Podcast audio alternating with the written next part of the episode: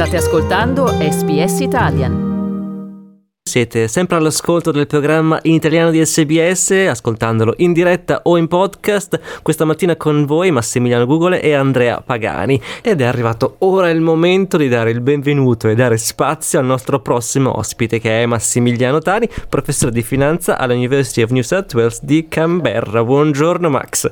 Buongiorno a te Massimiliano, non so se chiamarti Max o Massimiliano, magari facciamo una confusione. Buongiorno, viene. Buongiorno a, tutti, buongiorno a tutti gli ascoltatori. Sì, esatto. Sempre un piacere ritrovarti Max Massimiliano, quello che sei tu e ti vogliamo anche perché oggi ho bisogno di te per sottoporti quello che per me è un mistero, ma forse perché sono un po' finanziariamente ingenuo appunto, è per questo che ci sei tu. Allora, ci stiamo avvicinando a fine giugno, lo sappiamo, scadenza dell'anno finanziario e tra poco si sa arriva il resoconto della superannuation con i contributi dell'azienda, i nostri personali, spese e ritorni dell'investimento. Peccato che quest'anno quando controlleremo il resoconto ci sarà quasi sicuramente un segno meno con gli investimenti che ci sono costati qualche migliaio di dollari del nostro fondo pensione. Perché? E perché l'anno scorso invece in piena pandemia i guadagni furono stellari per gli investimenti della Supermax? Perché l'anno scorso c'erano tantissimi soldi pubblici, quindi le tue tasse, le mie, quelle di Andrea, quelle di tutti quanti gli ascoltatori che pagano le tasse, che il governo aveva deciso di dare eh, alle aziende per aiutarle a eh, superare la crisi eh, e le incertezze dovute alla Covid, ai vari lockdown. Um, per cui la quantità di denaro che è stata data alle imprese era estremamente alta, tra l'altro era denaro che le imprese non dovevano eh, certificare, far verificare ridare indietro nel caso non avessero avuto bisogno, tant'è vero ci sono stati casi di tantissime aziende che l'anno scorso hanno fatto più profitti che in anni in cui le cose erano normali, in cui non c'era la pandemia e eh, sappiamo che il mercato finanziario, perlomeno quello delle azioni, guarda sempre in avanti, si parla sempre di eh, aspettative, quindi tu compri un'azione oggi perché ti aspetti qualche cosa che l'azienda farà in futuro, generalmente ti aspetti che vada meglio, non che vada peggio, per cui eh, se tu hai una situazione in cui eh, il governo sta dando un sacco di soldi alle aziende e ripeto, non sono soldi che il governo trova da qualche altra parte, sono le tasse che noi paghiamo, che vengono date alle aziende e eh, le prospettive per le aziende sono ottime indipendentemente dalle prospettive di tutti quanti noi che magari avevamo eh, chiusi a casa o di chi gente il lavoro l'ha perso, inclusi eh, persone in, in, in, università nel settore pubblico.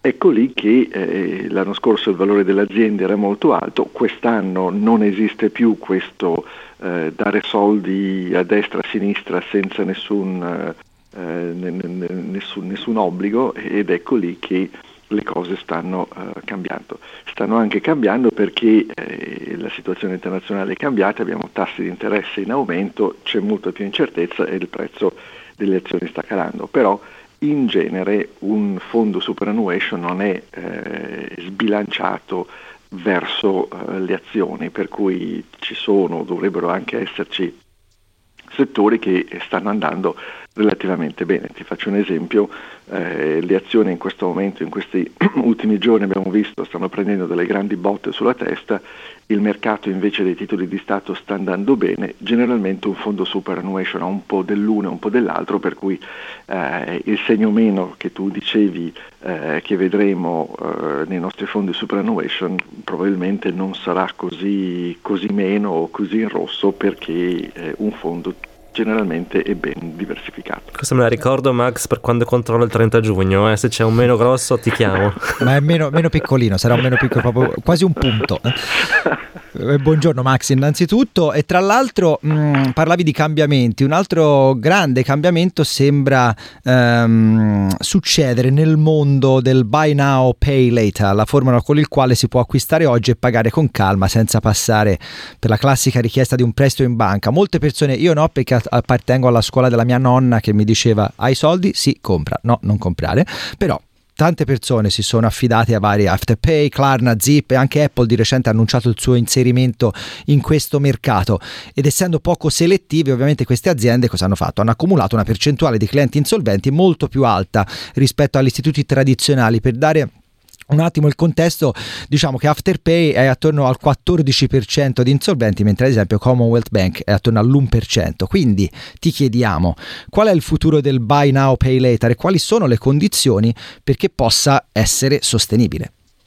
Ma, um, è una formula che um, funziona e ha un determinato successo perché eh, non tutti hanno la possibilità di fare quello che tua nonna appunto diceva, quindi compri solo soltanto se hai soldi eh, per poterlo fare eh, queste, queste, formule che consentono di eh, accedere a consumi adesso e eh, ripagarle in futuro sono delle formule che eh, consentono di fare eh, delle spese e consentono anche di fare eh, tanti tipi di investimento, per cui se tu investi per avere una casa generalmente compri subito e paghi dopo, paghi nel tempo, però in Australia eh, ricordiamoci che anche l'educazione universitaria passa eh, spesso da questa formula dove uno accede all'educazione universitaria e le spese universitarie in Australia sono molto alte, peccato che non vadano a finire nelle tasche dei professori, però questo è un altro discorso.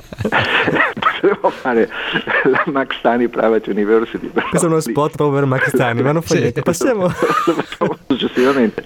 Però in Australia eh, gli studenti accedono all'università, l'università costa da 30 a 40 mila dollari l'anno, questi soldi sono soldi che gli studenti non devono pagare immediatamente, vengono non soltanto accumulati come debito, ma è un debito che viene ripagato ed è ripagabile solo e soltanto se tu trovi dopo l'università un lavoro che ha un livello minimo di reddito. Per cui se tu hai un lavoro, per esempio anche un lavoro part-time, che non ti consente di superare la barriera imposta da, um, da, prevista dalla, da, dalla, legislazione, ecco lì che tu hai avuto l'educazione gratuita. Se tu vieni qua in Australia, fai la tua educazione qua e vai a lavorare in Italia, ecco lì che il tuo reddito non è più un reddito australiano e non paghi o non ripaghi l'educazione che hai ricevuto. Per cui è una formula questa del buy now e pay later che aiuta a far muovere l'economia.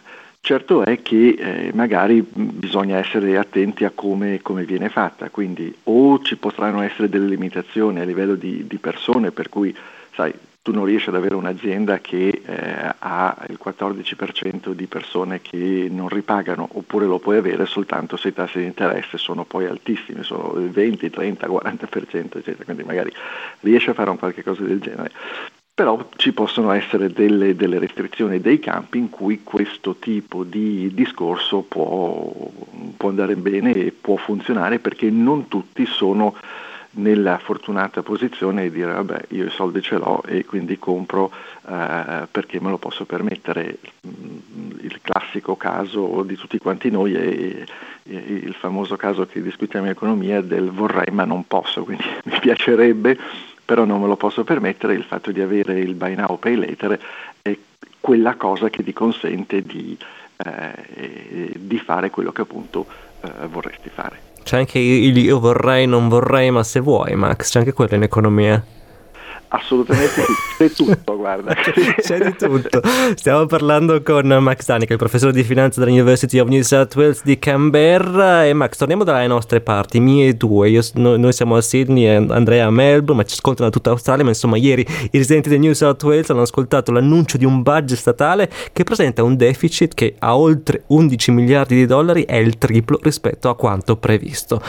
Chiedo a te, quali sono le ragioni di questo scarto enorme? In un'azienda immagino se si scoprisse un deficit di tre volte superiore a quanto annunciato in precedenza volerebbero delle teste, mentre in questo caso cosa accadrà? Ma non, tutto sommato non accade, non accade, niente, a parte forse qualche titolo sul giornale e eh, ricordiamoci che qua in South Wales ci sono le elezioni a breve periodo, per cui eh, vedremo forse qualche piccolo cambiamento da questo punto di vista. Però cosa, mm, due cose qua da sottolineare. La prima che ci sono uh, questi trucchi finanziari e eh, contabili che consentono di eh, far vedere cose che non ci sono oppure non far vedere cose che ci sono, come nel caso qui del New South Wales. E sarebbe forse il caso visto che eh, i governi rispondono ai cittadini che li eleggono, che eh, fosse proibito avere eh, questi trucchi per, per, cercare di rendere la situazione più bella di quello che è. Qua nel New South Wales abbiamo avuto il caso famoso degli investimenti o delle spese fatte nel settore ferroviario, anche lì eh, è tutto un altro discorso, però insomma ci sono state delle spese enormi, molto superiori al previsto e poi eh, queste spese sono state messe in una compagnia a parte mentre i ricavi sono stati lasciati nel budget del New South Wales, per cui se tu hai un'azienda che fa vedere soltanto le entrate e non fa vedere l'uscita, ecco lì che i profitti, perlomeno quelli pubblici, sembrano più belli di quelli che sono. Questi giochini dovrebbero essere eh, vietati, però li abbiamo visti non soltanto nel New South Wales, li abbiamo visti eh, in Grecia eh, quando appunto si, si trattava di mettere assieme l'euro, cercare di avere eh, i bilanci a posto e anche lì ci sono stati di nuovo tutte queste serie di, non dico trucchi illegali perché è assolutamente tutto legale, però sono consentite cose che forse non sarebbe il caso eh, di fare. L'altra cosa da, da, ricordare, e poi chiudo subito, è che eh, gli stati, di cui il New South Wales è uno di quelli, possono permettersi di avere dei buchi di bilancio clamorosi perché non hanno il problema di doverle ripagare entro la loro vita. La vita del New South Wales si presume sia molto più lunga di quelle delle persone che ci vivono e quindi questo vuol dire che il New South Wales, così come tutti gli stati australiani, possono permettersi di avere debiti che vanno molto più in là della vita delle, normale delle persone che ci abitano che non so se è una bella notizia o una brutta notizia, non so come, come, leggerla, perché 11 miliardi di dollari soltanto a pensare un contenitore dove mettere tutte le banconote per arrivare a 11 miliardi, non so, forse questa stanza non mi basterebbe. Comunque purtroppo loro si possono permettere di avere dei debiti incredibili, tanto non li devono eh, ripagare entro eh, esatto. un certo termine e invece per noi il tempo è, ahimè, tiranno e quindi... Eh, mi impedisce di farti l'ultima domanda, però eh, comunque questo non mi impedisce certo di ringraziarti Max. Figurati, ringrazio te Andrea, piacere eh, sentirti. Eh, Massimiliano, buongiorno e buongiorno a tutti quanti gli ascoltatori, buona giornata. Cliccate mi piace, condividete, commentate, seguite SPS Italian su Facebook.